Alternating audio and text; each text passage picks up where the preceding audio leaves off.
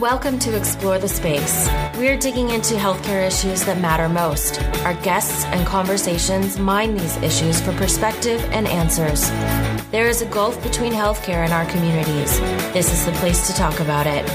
Now, here's your host, Dr. Mark Shapiro. Welcome back to Explore the Space podcast. I am your host, Mark Shapiro. Before we get to today's episode, just want to thank our sponsors, Lori Bedke and Creighton University. Creighton University believes in equipping physicians for success in the exam room, the operating room, and the boardroom. If you want to increase your business acumen, deepen your leadership knowledge, and earn your seat at the table, Creighton's healthcare executive education is for you. Specifically tailored to busy physicians, our hybrid programs blend the richness of on campus residencies with the flexibility of online learning. Earn a Creighton University Executive MBA degree in 18 months or complete the non degree executive fellowship in six months. Visit www.creighton.edu backslash CHEE to learn more. I would also like to shout out www.votehealth2020.com. This is a nonpartisan, physician driven organization built around the desire to activate physicians, medical students, and healthcare providers to get registered, make a voting plan, and vote.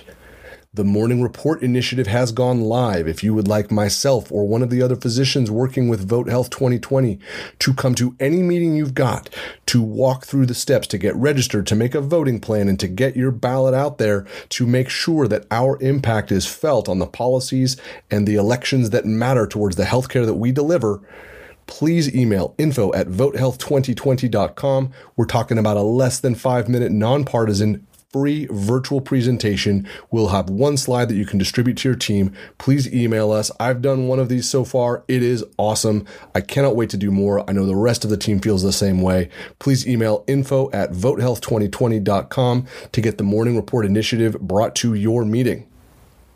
My guest in this episode of Explore the Space podcast is Dr. Dara Kass.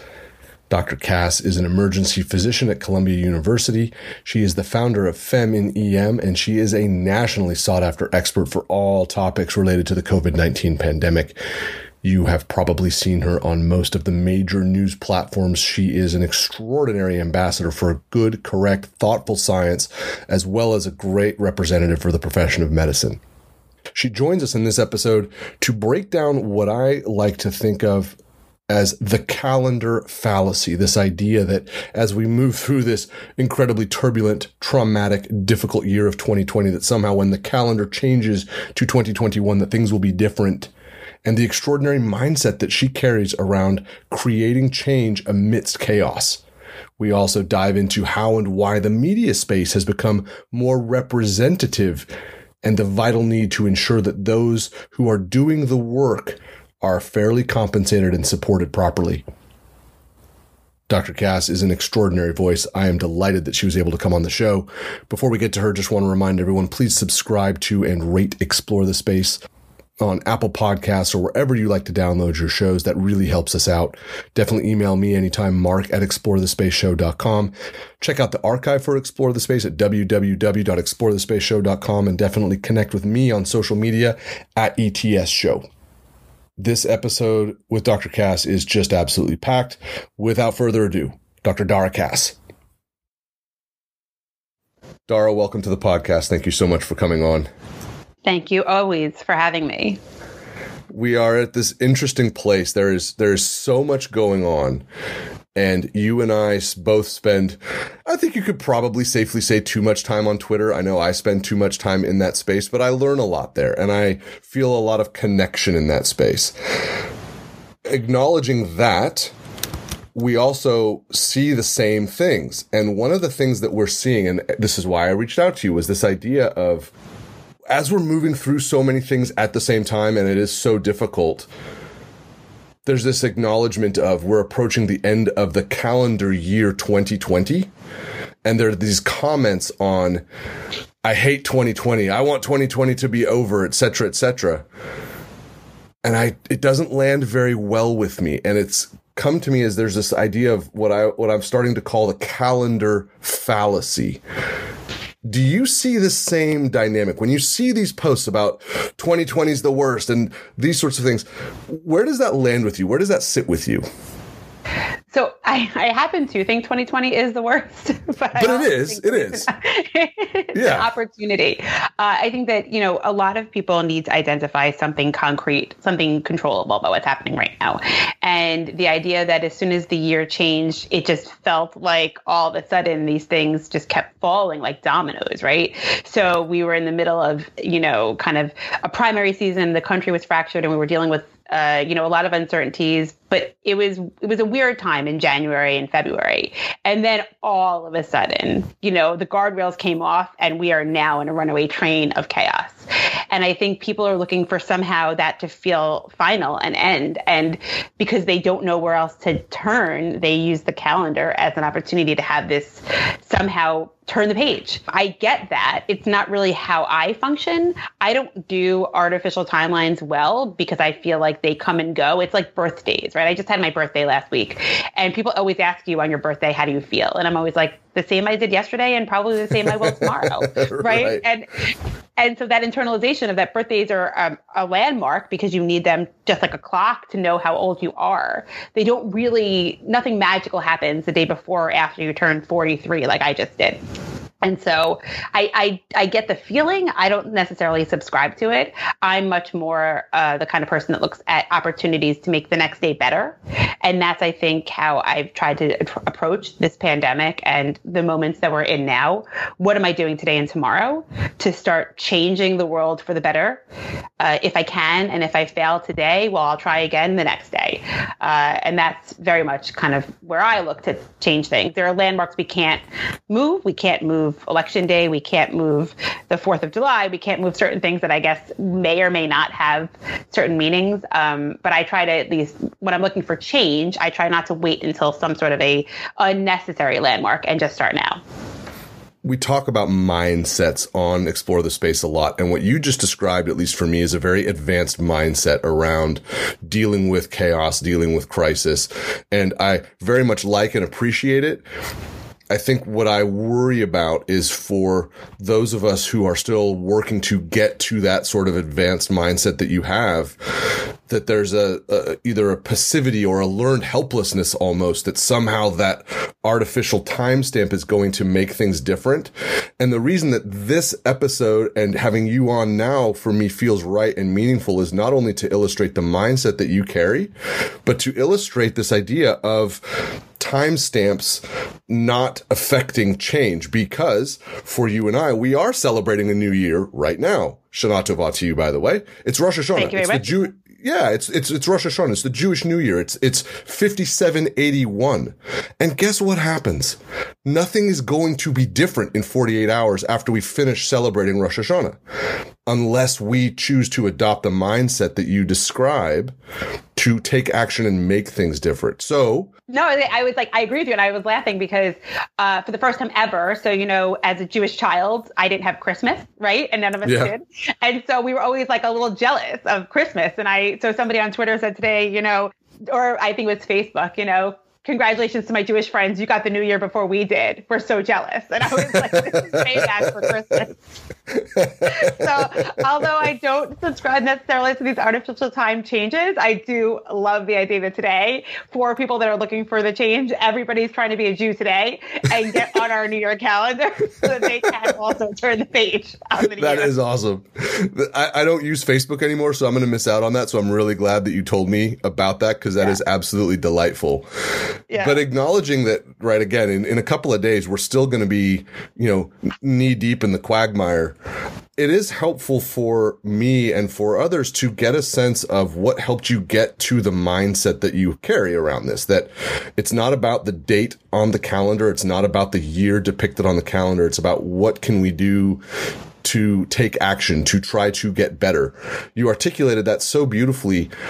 What would you say are some of the levers, some of the critical things that you do just on the daily basis, the granular mm-hmm. stuff that keeps that going forward? It sounds aspirational and lofty, but I'm sure it's daily work. Yes. So, okay, I actually going to use an example in my own life that isn't around this pandemic, but another life crisis. So, I am not quiet about this. I have a child who had a liver transplant when he was two years old. And why is that important? So, when we found out that he was sick, and more importantly, that there was going to be this thing we were going to do in two years to fix him, right? There's this this feeling of paralysis around the idea that the the pivotal moment, the transplant, is this thing you're waiting for. But how do you remain sane? Right? And feel in control while you're waiting for that to happen. And that's one of those things you can't move uh, and you need, but you also can make your life better while you're waiting for it. And transplant medicine is super interesting because there are a lot of things that take time and you can't change that course. It has to do with risks of infection, it has to do with medications, it has to do with getting better. And so I had to let go of this anxiety around waiting for things and just learn how to deal in the moment with the things that I could handle. Right. And so I would look at each day and say, how are we doing today as a family? And what am I managing that I can handle, whether it's, you know, kind of making sure that the medications are good or making sure that our family had a one discrete good moment that was without the cloud of illness, right? Making sure that we were functioning while waiting for these other events to happen that I couldn't control. And what you learn is if you take your life down to these bite sized pieces of controllable events that give you joy or certainly purpose, you can, they add up silently to buffer a sense of lack of control around the things that you're just waiting for. And so for me, in this moment, I use those lessons to say, what am I doing today to engage voters? What am I doing today to engage my family and educate them about what their decisions are around this pandemic? What am I doing today to remind my children and my husband that we are very lucky today to still have a home and our health and our family? And at the end of that day, I realize that I've moved slowly closer to this other landmark that I'm waiting for, whether it is a new year or an election or a vaccine or other things that we need to move forward. And so to me, it's a lot of bite sized gratitudes and activity. So this is not a passive experience.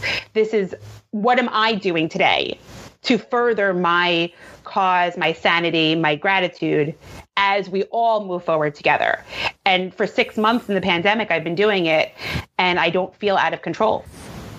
It's amazing to to hear that summation and it end with you don't feel out of control because I think that that is the pivot point for so many people. Everything feels out of control what you're describing is the prescription to have some semblance of control while recognizing the chaos that is around you.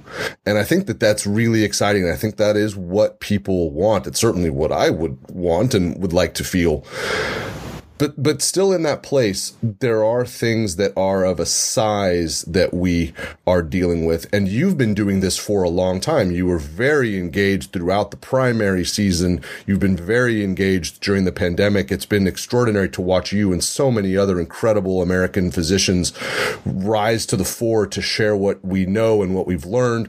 You had covid and were very transparent about that experience. As I say that out loud, I think of a couple things. I have tremendous pride in knowing you. I'm delighted that you're on this show right now, but I also think that must be so tiring. How do you deal with the fatigue? How do you deal with the grind so that you can continue to press the fight? Yeah, it is actually exhausting. And I think that I'm still learning how to put in guardrails for my own life yeah. uh, about self protection and inputs. So, one of the hardest parts about this pandemic, unlike a lot of others, is that I do view my engagement on Twitter and social media as a responsibility to my community. The reason I'm still on Facebook is not because I enjoy being on Facebook. I actually have a huge amount of disdain for Facebook. It's that it's the easiest way for me to message to people that I know, loosely or in real life, uh, accurate information around this pandemic and what it means for their lives. I continue to take my cell phone out of my bedroom. I continue to, you know, have a time where I turn everything off. I continue to try and go outside without any electronic connections, um, while also realizing that that will mean that I will miss something that I would have wanted to address but it is hard. And I think that you just need to keep checking yourself and somehow connecting with whatever keeps you sane or grounded. Um, I am certain that I am not as engaged of a parent some days as I should be. But I also, by fortune of this pandemic, see my children every single day, which I never did before. You know, when you're working as a physician, there are days you don't see your family. That isn't true anymore, mostly because my children don't leave the house to go to school. you yeah. know? Yeah, yeah. My husband works from an office next door to me, so they're all home all the time. it's, it's funny that you say lot. that. I, I have a bunch of friends that used to travel for work. Yeah. And, you know, they'd spend a, a great deal of time on the road. And to a person, I could literally put them in an, in a room, you know, all closed off with a voice disguiser that standardizes their voice. And they would all say almost to the word the same thing around, I'm never ever doing that again. What I'm doing now Yeah. is far better, far more rewarding. I feel better. I'm physically more healthy. I'm never traveling like that again. It's a really interesting kind of spin off that we're seeing with all of this. Yeah, I think that that's, I mean, uh, you know, and actually one of those really interesting lines for me is actually grand round. So when you go give visiting lectures, I was, I actually budgeted about three to four days a month to go and give lectures at other institutions around the country. And I really enjoyed it. I enjoy lecturing in front of a crowd. I enjoy engaging, you know, nationally. I enjoy seeing people that I haven't seen in a while, and I enjoy seeing American cities. But that one time a month became two times a month, or it became three weeks out of the month that I was going to a city and back. And it was exhausting. And I don't have that anymore. Six months of no travel has been kind of remarkable. And I don't know that I'm going to do it again if I can still figure out how to give lectures virtually. I think I might stick with this for a while. I think there's a lot of people that are in the same place and not to not to mention the impact that it has when you're altering your carbon footprint. Not to say that Yeah, we're going to move the needle by individual choices around climate change, but that's part of it and uh, it all matters. So it's it's a really interesting kind of side effect of all of this. Do you think that that is giving you more energy for the fight or is it somehow a detraction? We laugh about, you know, the family's all in the house at the same time and the kids aren't in school and we chuckle about it, but it, that carries its own demands. Is there more energy because you're not traveling, that you're not having that separation, or is that another friction point?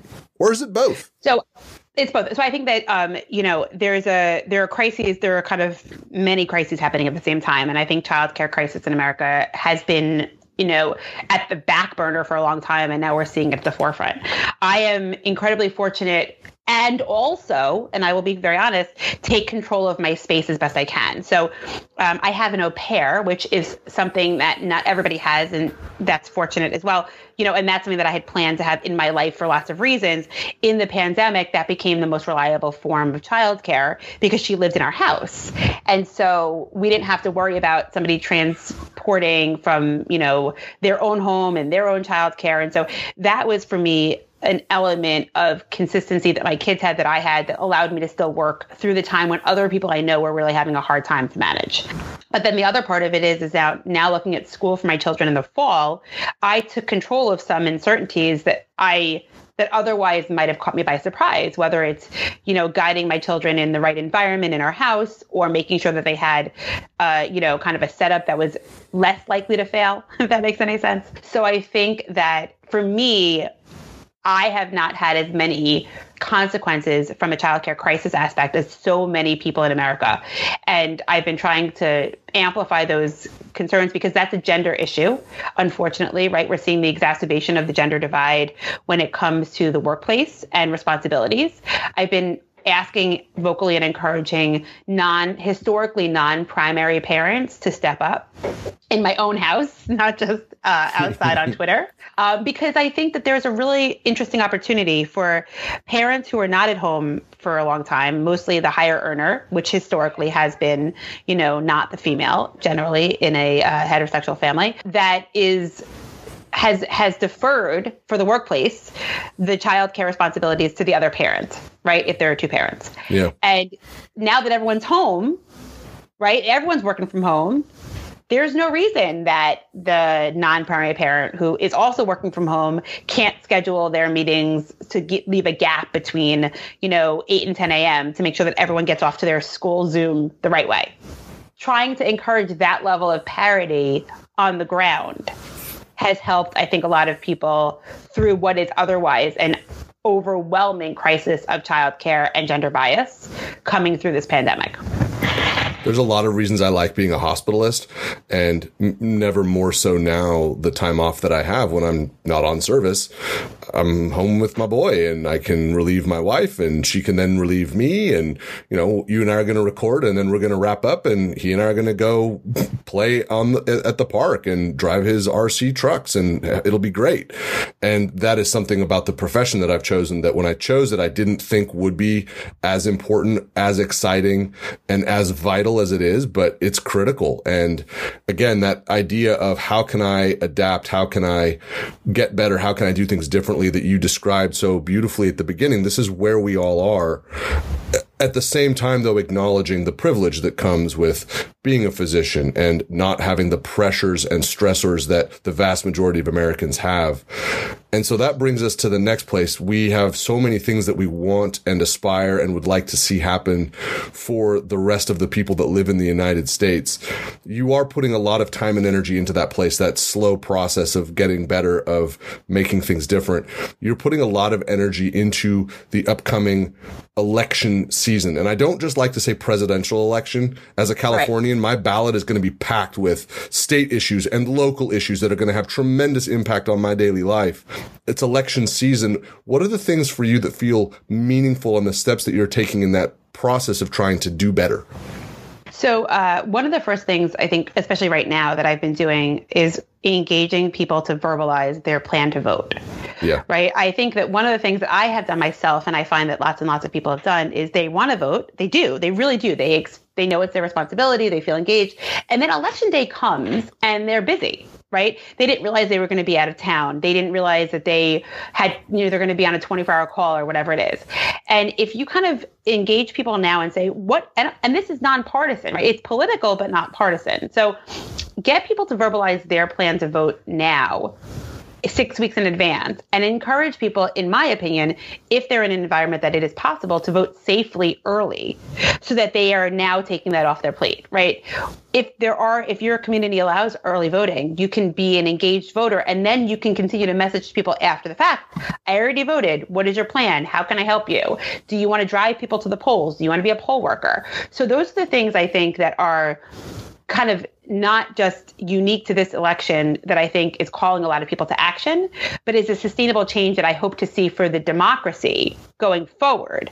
Because once you get used to verbalizing your plan to vote and you internalize how important it is to vote actually, not just in theory, you tend to vote every election after that. It's a really good point, and it's actually similar work that I've been doing in the space of helping people articulate the plan and better understand what does it mean to get ready to vote. We know that physicians historically have not voted and at the same level as the rest of the population. And I think it boils down to a couple of the things that you just described. But a big one is if you don't have a plan on the day and you're on call in the ICU, you're not going to be able to go. If you're a resident and you haven't discussed with your team, hey, we're we're on we're post call that day. What's our plan? How do we cover one another? It, it's not going to happen. And I think we want to normalize the behaviors that we've seen some people role model around. Let's talk about this early. And if it's on the day and we have to vote in person on election day, can we cover each other? Can I carry your pager and then you carry mine? These sorts of things. I do think we can normalize what are the things that you have found to be effective? When you get to meet with an individual when you get to you give a lot of talks when you give talks yeah. when you go on tv what are the pieces that you find that are effective and also generalizable so that when people who follow and know and have really come to like and respect and admire you say i want to do what dara is doing what are the pieces and the tools that you give them? So first and foremost i think it's not to take for granted that your opinion or your perspective doesn't matter right? A lot of people feel like what they're doing for themselves or even sharing how they, you know, how they're going to vote or why they feel a certain way or the limits of their family or, you know, being open and honest and um, and engaging, okay, uh, I think is undervalued by a lot of people. And I think that also doing that while looking for larger systemic change. And I think a good example of that would be why did I share that I was coronavirus positive, right? So I um, could have just lived my life on Twitter and raged a little bit, but like I had a lot going on, right? I had kids and the pandemic in New York City and all this stuff. But at the same time, I saw all this noise around me of people that started to blame other people for exposing them to the coronavirus, right? They didn't have accurate testing. There was a lot of rumblings about who gets it, who spreads it, how does it get spread. And one of the things I could do in March as soon as I found out that I had it. And I'm calculated about this a lot. My husband and I talked about it because I found that I was positive on a Thursday night and Friday I had figured out how I was going to tell people. Right, which was, you know, a Facebook post and an article in Vogue, which is very funny, you know. And the article in Vogue had happened before I found that I was positive, and a friend of mine had interviewed me for just what is it like to be a frontline worker. I was coughing during the interview, and she oh said, wow, yeah, she's like, You're coughing. And I was like, Yeah, I am. I just got tested. I don't have the results yet. And she's like, Well, would you share your results with the article, like when it comes out? I said, I need to figure that out, right? I need to decide. And then I found that I was positive and I called her and I said, Let's put it in.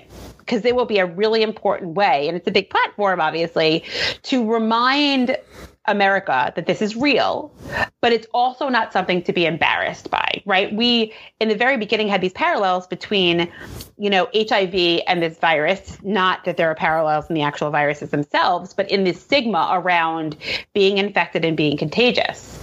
And I very much wanted to make sure that I would contribute to destigmatizing that.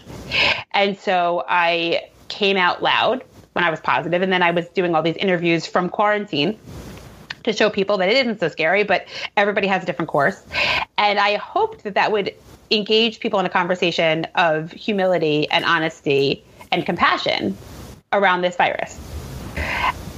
Uh, my point in bringing that up, I think, is that sharing your story and seeing how it lands and being open to hearing other people's stories and um, realizing that a lot of people feel excluded and a lot of people feel marginalized. And it's not always the people that are clearly or obviously marginalized. But when I was texting people in my address book to say, What is your plan to vote?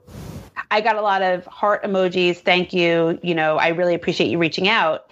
And then my next ask of them is now you do the same thing, right? You go into your address book and please text the people in your life and ask them how they're voting. And that has a domino effect on the voter population. Again, political, but not partisan, that I think is really impactful.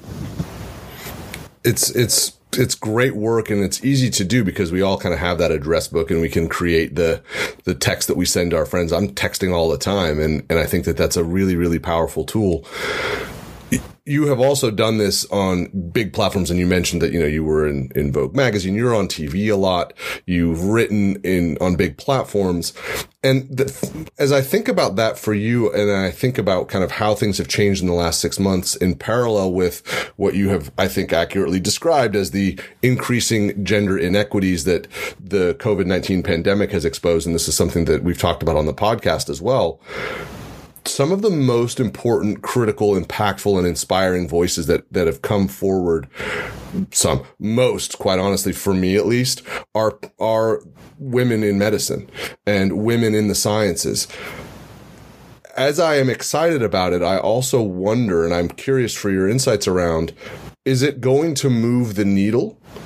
Is it as this winds down at some point in the future, will the impact that you and Megan and Esther and Rana and Angie and so many incredible people have had, is that going to help close the gap or is that going to be part of the historical record? This happened and now it's back to the way it used to be. I think it depends on um, on what we do next and why this happened. And I know why it happened right now. I have a very clear idea of why we are seeing more diverse voices in the spaces around this pandemic. It has been because we're filming from home. yeah. It has been because there are many fewer barriers to having your voice matter, whether it's through social media or even on television.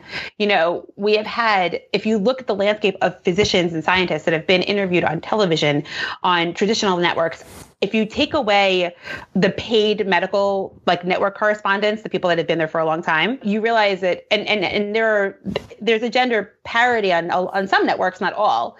But when you look at the the ground interviews, the people that are taking care of the patients, you'll see that there is a better diverse representation.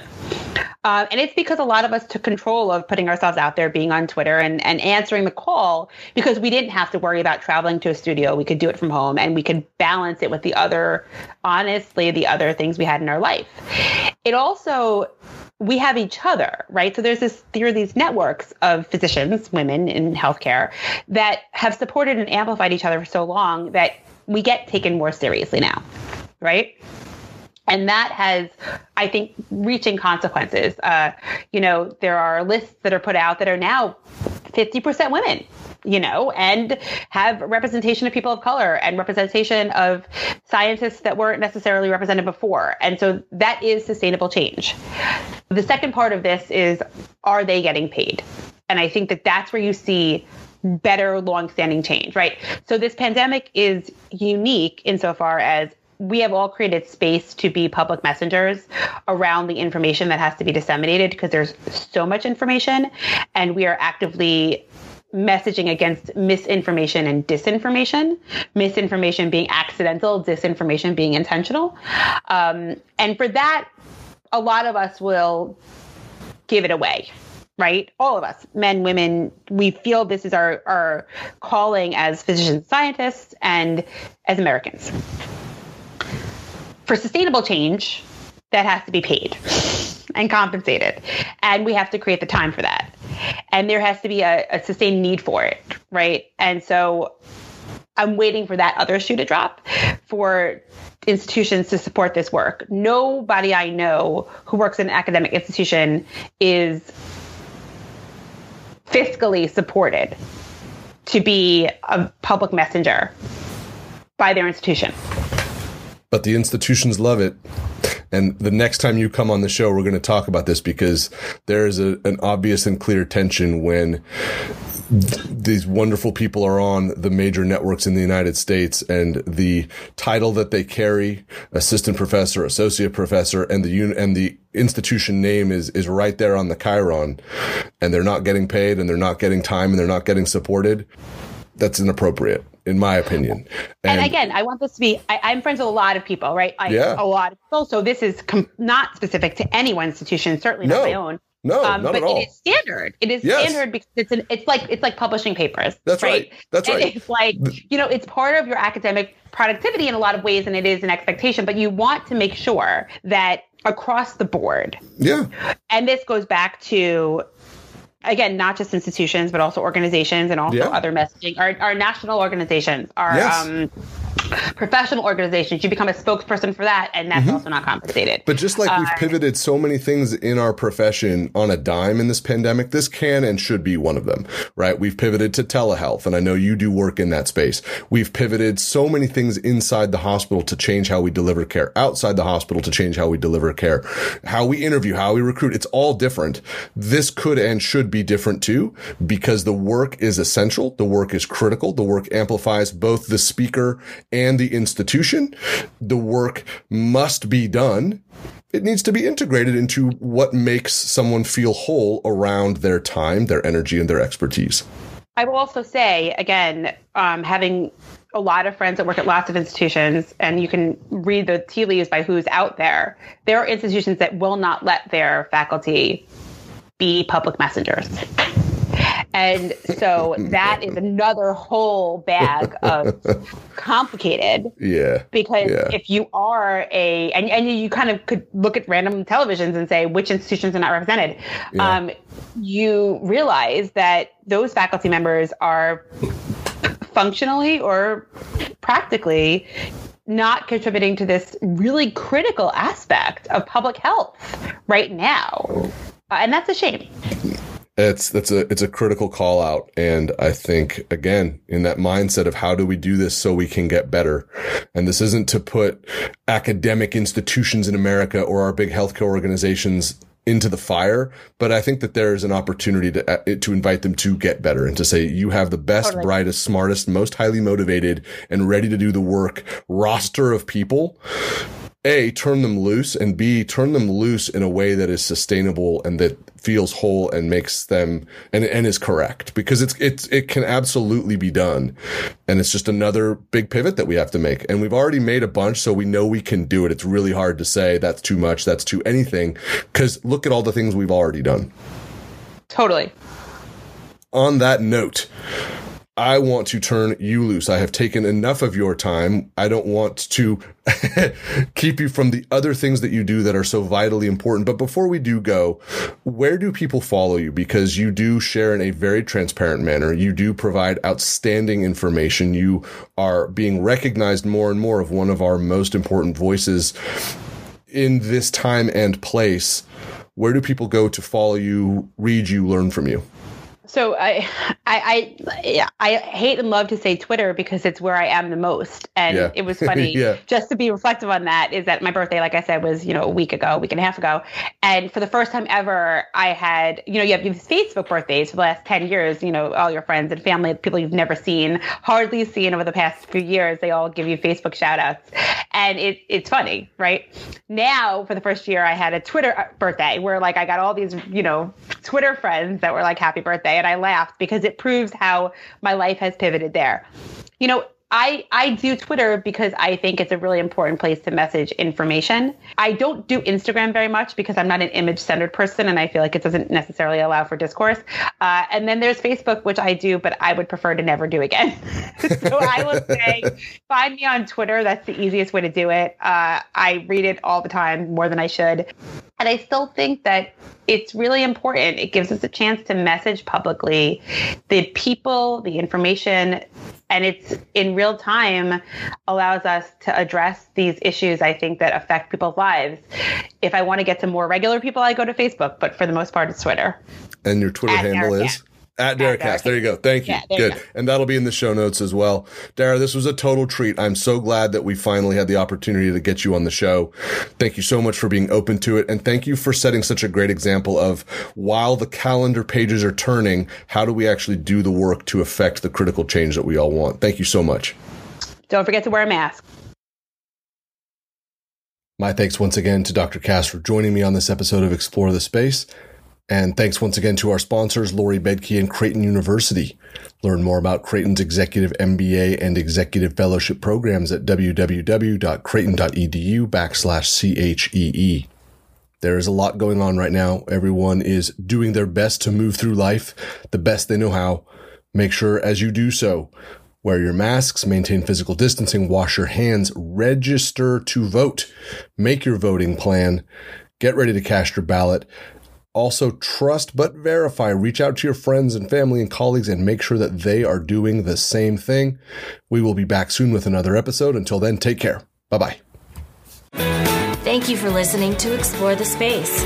Visit us on our website, explorethespaceshow.com, and please subscribe to our podcast on iTunes. Follow us on Twitter at ETS Show and you can email Dr. Shapiro by writing to mark at explorethespaceshow.com.